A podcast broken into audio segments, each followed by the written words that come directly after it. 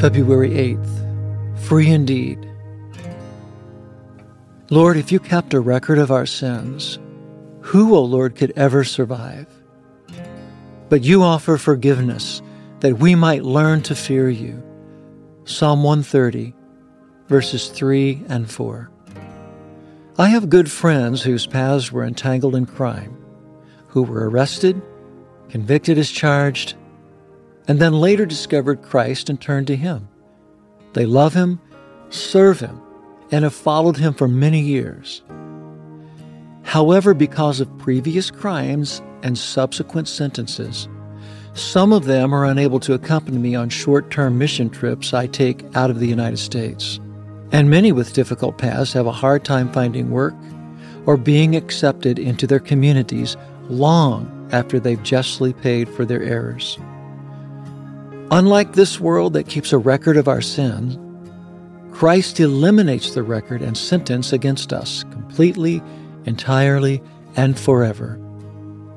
In His desire for us to all be in close, growing relationship with Him, He rescued us from our hopeless situation to free us from the result of our sin.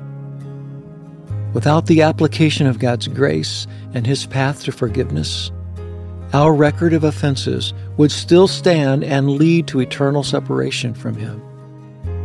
But within His provisional plan, He not only forgives us, but He also calls us one of His own. We are sons and daughters of God. God, through the redemptive work of Jesus Christ, has expunged the record of our sins. Doesn't this gift of forgiveness cause your heart to rejoice with gratefulness? Thank you for your salvation, which I've received through confession, repentance, and the embracing of your Son, Jesus Christ, the Lord and Savior of the world. Thank you for revealing to me the way to truth and full life. I pray my actions would honor you today and that you would use me to lead others to your path of freedom. Amen. Forgive us our sins as we have forgiven those who sin against us.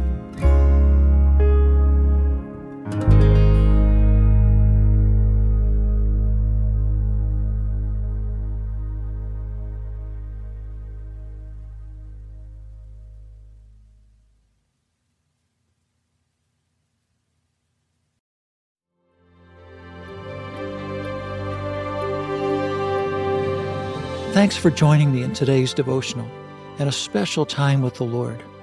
For more content, be sure to check out our blog at awakeinthedawn.com. Follow us on our Instagram at Awake In The Dawn Daily and Facebook at Awake In The Dawn. We also have a Patreon at patreon.com slash awake in the dawn if you would like to support our work with Hope Village.